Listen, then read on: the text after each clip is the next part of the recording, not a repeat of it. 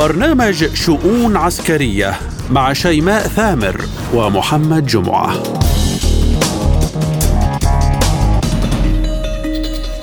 ملفات وشؤون عسكرية جديدة من وكالة سبوتنيك الإخبارية بموسكو. نتناوب على تقديمها لكم أنا شيماء ثامر. وأنا محمد جمعة نستهلها بالعناوين. القوات الروسية تحرر سوليدار وواشنطن تعمل على تحييد مجموعة فاغنر. علاقة متينة بين روسيا والحشد الشعبي في العراق.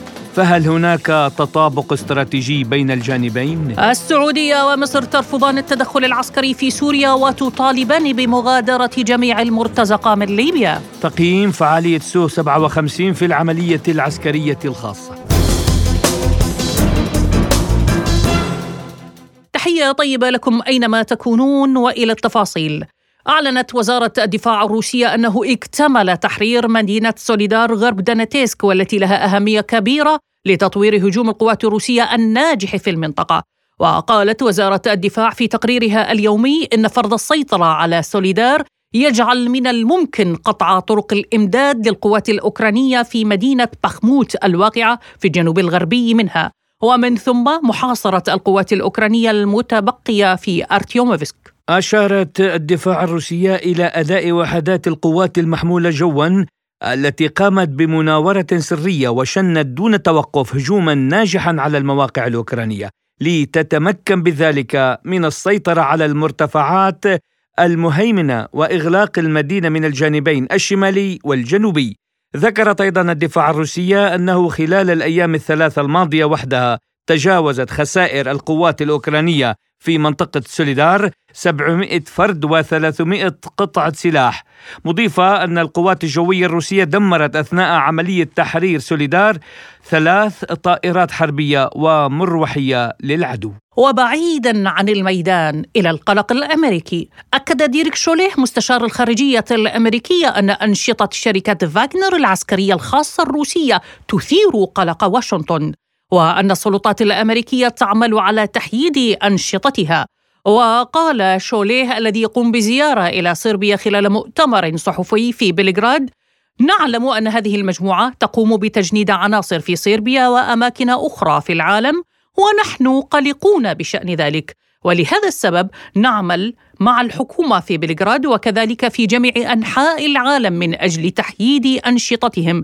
ذلك حسب ما نقلت وسائل إعلام صربية. تأتي تصريحات شوليه تزامنا مع نجاحات القوات الروسية في عملية تحرير مدينة سوليدار بدنباس التي تشارك فيها مجموعة فاغنر. في وقت سابق ذكرت صحيفة بوليتيكو أن السلطات الأمريكية قلقة إزاء توسع عمليات مجموعة فاغنر في أوروبا وأفريقيا وتخطط لاتخاذ إجراءات جديدة ضدها. أضافت وزارة التجارة الأمريكية مجموعة فاغنر إلى قائمتها السوداء عام 2017 في ديسمبر الماضي فرضت واشنطن عقوبات جديدة على فاغنر لمنع وصولها إلى عدد من الوسائل التقنية والمكونات العسكرية. للحديث أكثر ينضم معنا عبر الهاتف من سوريا الخبير العسكري الدكتور فراس شبول مرحبا بكم دكتور بشؤون عسكرية وأشكرك على قبول الدعوة. تحياتي لك وتحياتي للإخوة المستمعين. بداية دكتور منطقة سوليدار اليوم محررة،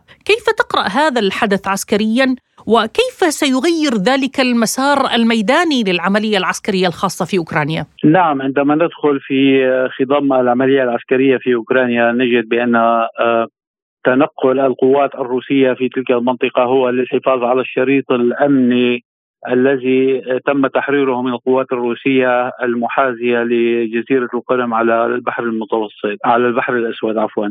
لذلك تأتي انتقال القوات الروسية من منطقة إلى منطقة حسب الأهمية والتكتيك العسكري للقوات الروسية في تلك المنطقة. فتجد القوات الروسية بأن هناك مناطق استراتيجية آه، يعني ليس لها هذا البعد الكبير في أهميتها ولكن هي نقطة مرور أو نقطة عبور أو نقطة تمركز للقوات الروسية يمكن أن تساعد في الانتقال إلى منطقة أخرى، لذلك وجدنا في تحرير سوليدار آه، هذه المنطقة التي تقع في إقليم آه، دونباس هي منطقة ذات أهمية هي منطقة تتمتع بأهمية آه، متنوعة الاحتياجات وهي منطقة في الأهمية العسكرية نجد بأن هذه النقطة هي في سوليدار رغم صغرها ورغم حجم سكانها القليل نجد بأنها آه، عند من الأهمية العسكرية لها بأنها تقوم على قطع إمداد قوات أوكرانيا في تلك المنطقة من من أوروبا. لاحتوائها على تلال آه، مرتفعة. هذه التلال هي مطلعة على طرق الإمداد التي تقوم بها أوروبا الغربية بإمداد الأسلحة إلى آه، قوات أوكرانيا في تلك المنطقة. وهي مكسب أيضا من الناحية العسكرية هي مكسب أمان لإقليم دونباس وتعزز قوات روسيا في تلك المنطقة وقربها من منطقة آه، ذات أهمية أكبر منها هي بخموت آه، الواقعة في محاذاة آه، سوليدار. من الأهمية ننتقل من الأهمية العسكرية إلى الأهمية الجغرافية. الأهمية الجغرافية لها أهمية أنها تقع في وسط منطقة دونباس. يعني هي نقطة استراتيجية في الإقليم الذي لم يكتمل تحريره من القوات الروسية. إذا هي ذات أهمية جغرافية آه، مهمة أيضا للقوات الروسية. بالإضافة إلى الأهمية المستقبلية أهمية استراتيجية آه، كما ذكرت فيها تلال مرتفعة لمراقبة نقاط الإمداد وهي ليست بهذه الأهمية الفائقة جدا ولكن هي عقدة وصل ونقطة وسيطة للقوات الروسية في تلك المنطقة ومن الناحية الاستراتيجية نعلم بأنها تحتوي على أنفاق كثيرة يعني أنفاق تمتد إلى حوالي 200 كيلومتر. آه، هذه الأنفاق يمكن آه، أن تحتوي على قوات وعلى آليات عسكرية. يمكن الاستفادة منها من من القوات الروسية التي كانت تسيطر عليها قوات أوكرانية. طيب دكتور فراس هناك نعم, نعم. عفوا المقاطعة يعني اليوم الإمدادات الغربية بكل الأحوال مستمرة وتتعزز مع تقدم الجيش الروسي وانتصاراته برأيكم دكتور هل ستصمد الدول الغربية بدعمها أمام هذه الأزمة الاقتصادية التي تعصف بها؟ نعم نحن هنا نتكلم عن آراء دول كبرى ما دامت الولايات المتحدة سعيدة بهذه المعارك التي تقام في تلك المنطقة هذه السعادة أعتقد بأنها هي سعادة آنية. يعني آه، الولايات المتحدة هي آه، ذات فرح آني. أنا أعتقد في آه، إشعال فتيل هذه الحرب وإشغال الدول الغربية في أوروبا في في أتون هذه الحرب. ولكن نحن نتحدث عن عن أمن قومي روسي ونتحدث عن استراتيجية روسية ونتحدث عن عن عن معركة قد يعني هي على أبواب آه، قلب هذا النظام العالمي بأسره، لذلك الإمدادات قولا واحدا ستستمر بدعم من الولايات المتحدة وكما وجدنا بأنها تضغط على إيطاليا في آه، في تقديم إمدادات عسكرية إلى أوكرانيا ولها مصلحة في هذه الحرب في إشعالها وإشغال الاتحاد الروسي في معارك مع أوروبا الغربية خصوصا بأنها تسيطر على العقلية آه، الرئاسية في أوروبا الغربية لمعظم زعماء أوروبا الغربية لما لهم من آه، من من مصالح سياسية مع الولايات المتحدة رغم تضرر الاقتصاد الغربي الأوروبي من هذه الحرب هو المتضرر الأكبر كما ذكرنا سابقا ورغم كل كل ما يحدث لذلك نجد بأن الإمدادات قولا واحدا لن تتوقف حتى إعلان النصر النهائي للاتحاد الروسي في تلك المنطقة. طيب دكتور ربطا مع حديث حضرتك والسعاده والنشوة والفرحه المؤقته الامريكيه نتحدث اليوم عن قلق أمريكي يعني واشنطن تقلق من مجموعة فاغنر. هي تحاول اليوم العمل على تحييد هذه المجموعة من خلال عقوبات من خلال إدراجها بقائمة منتهكي الحريات الدينية. طيب لماذا الآن هذا القلق الأمريكي ومع الانتصارات التي تحرزها القوات الروسية؟ كيف تقرأ هذا القلق الأمريكي من هذه المجموعة؟ أقول لك بكل وضوح بأن الفرح المؤقت الأمريكي آه، ينتابه شعور بالألم في تقدم القوات الروسية في تلك المنطقة، لذلك القلق الأمريكي منطلق من من من محاولة إشغال وإشعال كل الفتن المتواجدة لإخراج روسيا وإشغالها في تلك الحرب وعدم انتهاء هذه الحرب في تلك ووضع أوزارها في تلك المنطقة، لذلك الولايات المتحدة تشعر بالغضب الداخلي الشديد رغم سعادتها المؤقتة تشعر بالغضب الداخلي الشديد من تقدم القوات الروسية في تلك المنطقة. وهذا الأمر لا يمكن يعني الاستغناء عنه فالولايات المتحدة ستجعل بكل ثقلها العسكري والسياسي والدبلوماسي والاقتصادي في في محاولة زج الاتحاد الروسي في أطول فترة ممكنة في هذه الحرب. طبعا نحن نعلم بأن استنزاف يعني استنزاف الحروب يعني الفترة الطويلة في الحروب تؤدي إلى وضع اقتصادي حتى لو كانت روسيا متمكنة من هذا الوضع الاقتصادي وليؤثر يؤثر بعض الشيء عليها ولكن الأثر الأكبر هو على أوروبا الغربية وعلى عملاء الولايات المتحدة في تلك المنطقة. لذلك الولايات المتحدة لن تدخر أي جهد في إشعال فتيل هذه الحرب وامدادات هي يعني يعني نحن نجد بأن الولايات المتحدة لا تخسر شيء لا قوات بشرية ولا حتى قدرات اقتصادية في هذه المعارك المتواجدة، لذلك لها المصلحة الكبرى في آه، إطالة أمد هذه الحرب لإشغال الاتحاد الروسي وعدم التفاته إلى العالم بأسره وقلب هذه القطبية الأحادية التي تتحكم بها الولايات المتحدة. الخبير العسكري الدكتور فراس شبول دائما معنا ضيفا كريما بشؤون عسكرية. كل الشكر والاحترام لكم. الشكر لكم والشكر لرحابة صدر الأخوة المستمعين.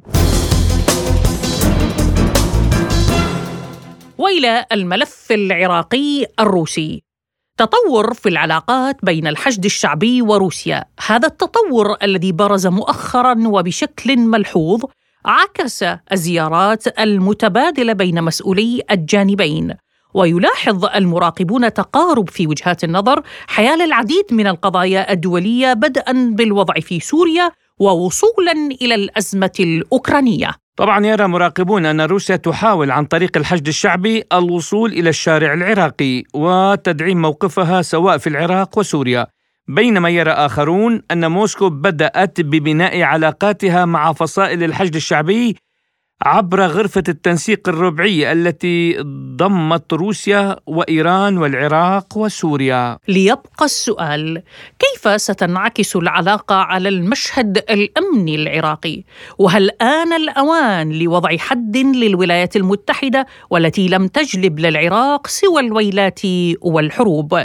للحديث عن هذا الموضوع ينضم معنا من إقليم كردستان الخبير بالشأن العراقي ومستشار مركز رؤى لدراسات الاستراتيجية الأستاذ علي البيدر. مرحبا بكم أستاذ علي معنا بشؤون عسكرية وبداية كيف تنظر إلى التقارب بين موسكو وفصائل الحشد الشعبي كمراقب للمشهد العراقي؟ أهلا وسهلا بكم وبمستمعيكم الكرام وبمشاهديكم عبر مواقع التواصل الاجتماعي. حقيقة آه، هذا التعاون أو التقارب بين الجماعات المسلحة في العراق والجانب الروسي أو حتى في مجال آه، التعاون المؤسساتي ما بين الحشد الشعبي روسيا كدولة آه، هو نتيجة طبيعية وقد تكون حتمية لتقارب المصالح والمشتركات والأهداف وحتى الرؤى طريقة آه، إدارة المشهد في كل منطقة. هنالك يعني عوامل مشتركة كثيرة، مثلا الجانب الإيراني هو يعد همزة وصل بين الجانب الروسي وتلك الجماعات أو حتى المؤسسات، هذا واضح لا يمكن إخفاءه. ثم أنه آه، تلك الأطراف العراقية آه، تدرك تماما أن ضعف الجانب الروسي يدل على ضعفها وقوته آه، ممكن أن يساهم في تعزيز قوتها ومكانها. ثم انه القضية الأخرى آه، هنالك آه، ربما خصم أو حتى يكون عدو أو يعني طرف مزعج للجانب الروسي وتلك الأطراف العراقية وهو الوجود الأمريكي في المنطقة يعني. آه هذا الأمر ربما عزز هذه العلاقة وجعلها أكثر تماسكا وجعل الطرفين أكثر آه قوة وتقارب ربما حتى في مجال المزاج أو التسليح أو التخطيط أو التدريب نجدهم آه، يعني آه، يتفقون على رؤية واحدة على طريقة إدارة آه، المشهد الأمني في المنطقة. طيب أستاذ علي اليوم بشكل علني أو غير علني، البعض يرى أن الحشد الشعبي هو مدعوم من إيران. هل هذا التقارب بين موسكو والحشد الشعبي هو بتزكية من طهران أم أن لا علاقة لإيران بذلك؟ يعني ممكن أن تكون إيران همزة وصل بين الحشد والجانب الروسي لكن الموضوع لا يتوقف على هذا الأمر الموضوع يتوقف على التقاء المصالح والأهداف المشتركة بين الجانبين. يعني كلاهما يدرك أن أي خلل في موازين القوى لدى أي طرف ربما سوف يضعف دور ونفوذ الآخر.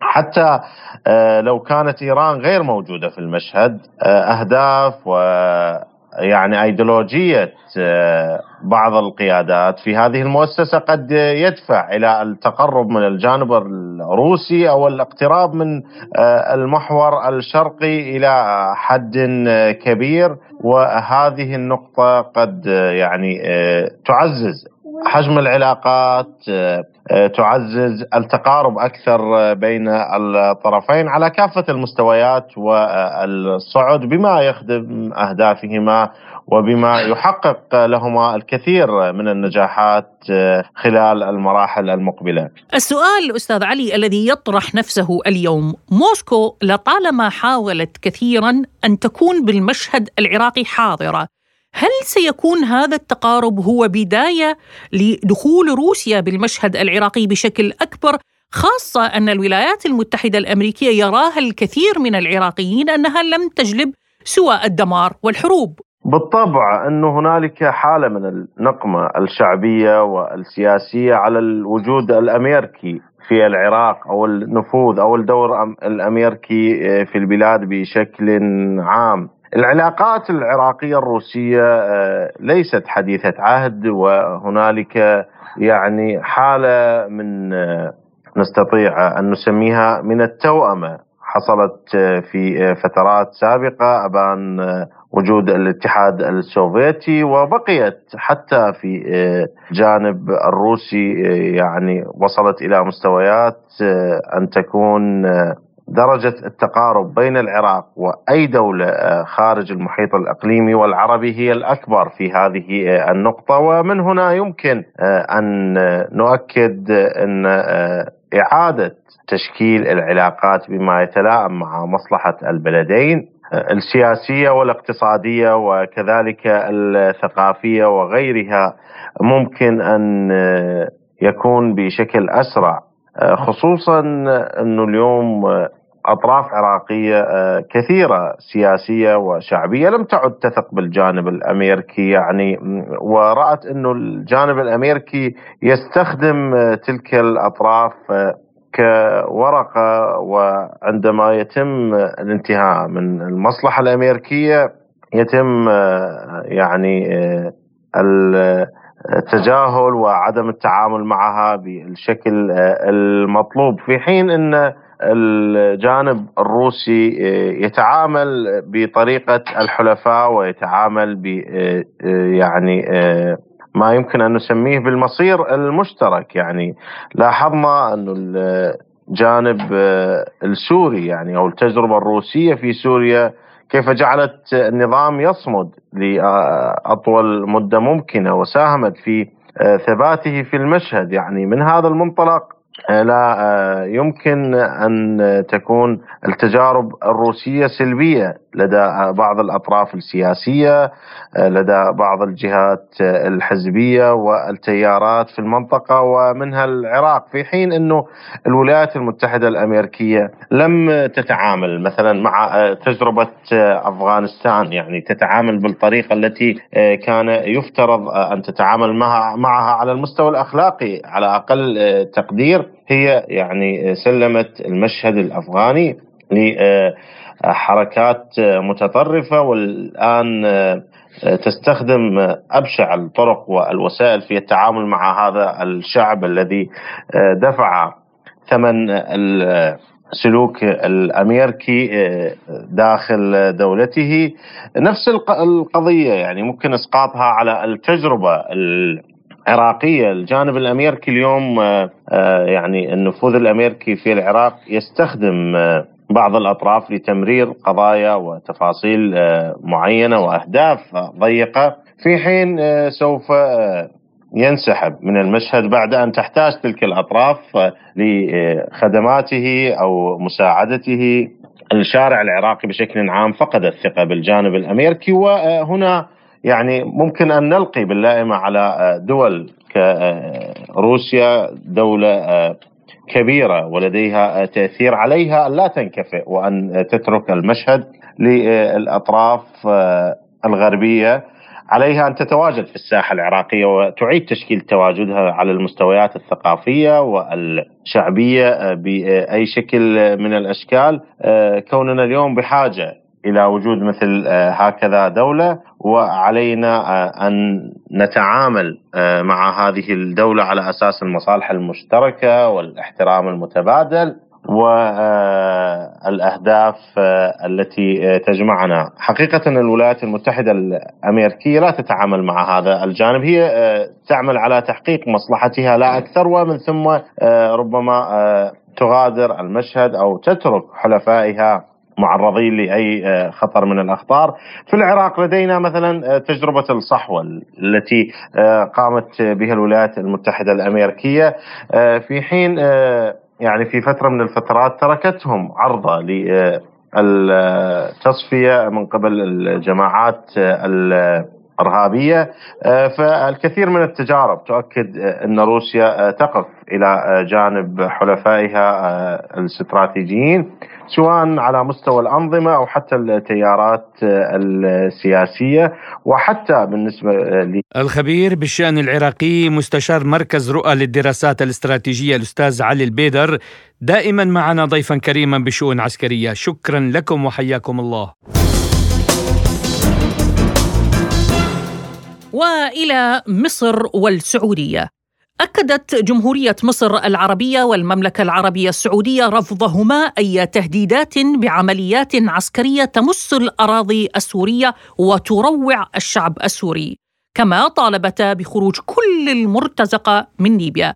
جاء ذلك في بيان مشترك صادر عن لجنة المتابعة والتشاور السياسي التي عقدت برئاسة وزير الخارجية السعودي الأمير فيصل بن فرحان مع نظيره المصري سامح شكري بالعاصمة الرياض. اتفق الطرفان على ضرورة مكافحة الإرهاب في سوريا وعودة اللاجئين والنازحين والتوصل لحل سياسي للأزمة القائمة وفقا لقرار مجلس الأمن رقم 2254 فضلا عن دعم جهود مبعوث الأمم المتحدة لدفع العملية السياسية. لتسليط الضوء أكثر نستضيف معنا من القاهرة الخبير العسكري الاستراتيجي العميد حسن حناوي. مرحبا بكم سيادة العميد معنا وبداية سيادة العميد ببيان مشترك بين وزيري الخارجية السعودي والمصري أكدا رفض بلديهما أي تهديدات بعمليات عسكرية تمس الأراضي السورية.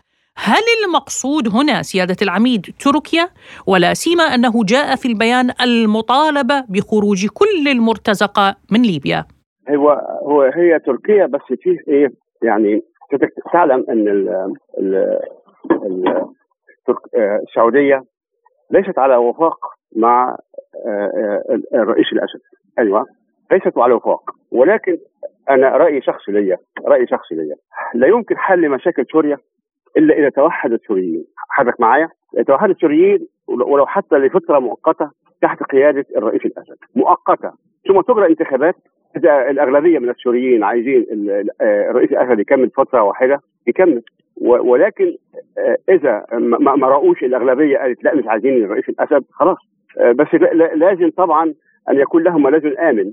وأعتقد مصر هي الملاذ الآمن. أدي حاجة. الحاجة الثانية أنا شخصيا لا أحب الاتراك بمقوله عبد الرحمن الكواكبي خلق الله ثلاثة للجور والفساد القملة والجرادة والأتراك. الأتراك من وجهة نظري أنا الخاصة عدو طبي... عدو طبيعي للعرب. لم يكن الأتراك ابدا في تاريخهم أصدقاء للعرب. الأتراك هم سبب تخلف الأمة العربية والإسلامية. واللي أنا شايفه حاليا واللي شفناها على مر الزمن الأتراك دايما واخدين موقف عدائي الأتراك من العرب من أيام حلف بغداد لو تفتكروا. ده انطباعي أنا الخاص يعني. وأعتقد إن المحتل الرئيسي لسوريا واللي بيمول الإرهاب في سوريا هم الأتراك. ده رأيي أنا شخصي يمكن في حياء شوية من السعودية. مش مصر. حضرتك معايا؟ مش حال من مصر. تركيا حاليا بتحتل جزء من سوريا وبتحتل جزء من العراق ولها قوات في ليبيا. ماذا يبقى للعرب؟ ما مش عارف يعني أي ماء وجه العرب. ده أنا رأي شخصي اللي بقوله. معايا سيادتك تحتل ثلاث أجزاء ثلاث دول عربيه يعني تواجد عسكري في ليبيا وتواجد في العراق وتواجد عسكري في والعراق لجأت للأمم المتحدة وقال لهم حلوا المشكلة بينكم. وجزء من سوريا. يعني إيه شريط آمن؟ كل دولة تعمل شريط آمن بالدولة الثانية، يعني إيه مش فاهم؟ ده هذا رأيي الخاص. سيادة العميد يعني على أي أساس مصر والسعودية ترفضان ترويع الشعب السوري؟ ومهتمتان بسوريا بعد أن أنهكت على مدى 12 عاما. والله أنا أنا شخصيا أنا وكثير من المصريين قلبنا بيتقطع لما بنشوف الإخوة السوريين والأطفال في البرد بهذا المنظر. حضرتك معايا؟ خيام في في الثلج يعني لا رحمة لا رحمة لا لا رحمة. ال ال ال سوريا يعني أنا أعلم أعلم أنه لم يكن عليها مليما واحدا ديونا من الدول القلائل في العالم. الذي لم يكن عليها دولار واحد دين في أيام ما كانت مستقرة. هو هو أنا عشان يعني ناس مش عايزة رئيس الأسد ادمر بلدي هل ده اسمه كلام؟ يعني يعني عشان أنا مش عايز الأسد رئيس الأسد أو ندمر بلدي لا طبعا. يعني في 50 طريقة إن الرئيس الأسد يمشي الناس إذا كان الناس تريد أن يمشي إذا كانت الأغلبية مش عايزاه في 50 طريقة بس طرق سلميه يعني اولا لازم سوريا لازم سوريا تتوحد اولا لفترة معينة تحت حكم الرئيس الأسد لأن مش شايف حد تاني لا أرى أحد آخر. يعني مفيش على الساحة آه، واحد من سوريا آه، له شعبيه فده حل مؤقت لحد إجراء انتخابات اللي كانوا الناس عايزة السيد الرئيس الأسد ماشي الناس مش عايزاها خلاص. سيادة العميد يعني نسمع دائما اتفاق الأطراف على ضرورة مكافحة الإرهاب في سوريا عودة اللاجئين والنازحين. التوصل لحل سياسي للأزمة القائمة وفقا لقرار مجلس الأمن ما ترجمة هذا اللغو على الواقع الحياتي السوري اليوم؟ والله أنا الذي آه أصبحت شماعة سوريا. أنا بكل أسف أنا بحب السوريين جدا والله. وقابلتهم أثناء ما كنت بادي فريضه الحج. الناس راقيين جدا جدا جدا. وأنا أعلم إن سوريا كانت تعيش في في في, في, رغد لما كان في استقرار في سوريا. وسوريا آه بالذات لها معزة خاصة داخل قلوب المصريين. ولكن لازم يوضع يوضع برنامج معين لتوحيد سوريا اولا. ثم إجراء بعد كده انتخابات هنشوفه إذا كان يستمر أو لا يستمر. لكن بهذا المنظر اللي إحنا شايفينه آه، إيران عايزة لها قوات في سوريا وهقول إيران بإذن من رئيس الأسد زي بعضه. لكن تركيا ما فيش بإذن من مين؟ داخله باذن من عاملة لنفسها حاجة اسمها اسمه إيه؟ الجيش الحر. حضرتك معايا؟ دخلوا آه، مكان في سوريا رافعين علم تركي كبير جدا وعلم صغير جدا لسوريا. آه، هو يجب العرب يعني وبعدين يجب أن تعود سوريا للجامعة العربية. لازم تعود سوريا للجامعة العربية. خطأ كبير جدا استبعاد سوريا من الدول العربية. والله هذا رأيي الشخصي وأعتقد إنه غير مؤثر يعني. الخبير الاستراتيجي العسكري العميد حسن حناوي كنت معنا ضيفا كريما في شؤون عسكرية. شكرا لكم وحياكم الله. والى التقنية الحديثة. يقيم الخبراء العسكريون فعالية سو 57 في العملية العسكرية الروسية الخاصة في أوكرانيا. ماذا لديك يا محمد عن هذا التقييم؟ نعم يا شيماء يقيم الخبراء المختصون بأن أسلحة وأجهزة الاستشعار في طائرة سو 57 يمكن أن تلعب دورا مفيدا لروسيا في سياق العملية العسكرية الخاصة بأوكرانيا هل اطلعت يعني محمد على ما نشره موقع The Drive بهذا الخصوص؟ طبعا طلعت على ما نشره هذا الموقع الأمريكي المتخصص في أخبار الدفاع والشؤون العسكرية بأن طائرات الجيل الخامس من طراز سو 57 هي أحدث الطائرات المقاتلة في القوات المسلحة الروسية. وأن بإمكان الجانب الروسي استخدامها في المعارك دون الحاجة للدخول في المجال الجوي فوق المناطق التي لا تزال تحت سيطرة القوات الأوكرانية طيب وماذا كتب الموقع عن الخصوصية الفنية لهذه المقاتلة؟ أشار الموقع إلى أن الأسلحة المزودة بها طائرة سو 57 هي صواريخ جو جو آر 37 إم مداها كما أذكر يا شيماء 200 كيلومتر وآر 77 واحد مداها أيضا 110 كيلومترات. وكا 77 إم التي مداها 160 كيلومتر.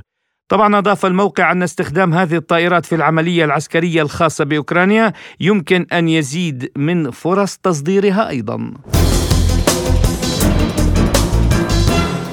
إلى هنا نصل وإياكم مستمعينا الكرام لختام حلقة اليوم من شؤون عسكرية. رافقناكم بها من وراء الميكروفون زميلي محمد جمعة. وزميلتي شيماء ثامر. شكرنا طبعا موصول لضيوفنا الكرام بهذه الحلقة. الخبير العسكري الدكتور فراس شبول. والخبير بالشأن العراقي الأستاذ علي البيدر. والخبير العسكري والاستراتيجي العميد الدكتور حسن حناوي. للمزيد مستمعينا الكرام يمكنكم زيارة موقعنا الإلكتروني. Arabicsputnik.ae دمتم بأمان الله وحفظه.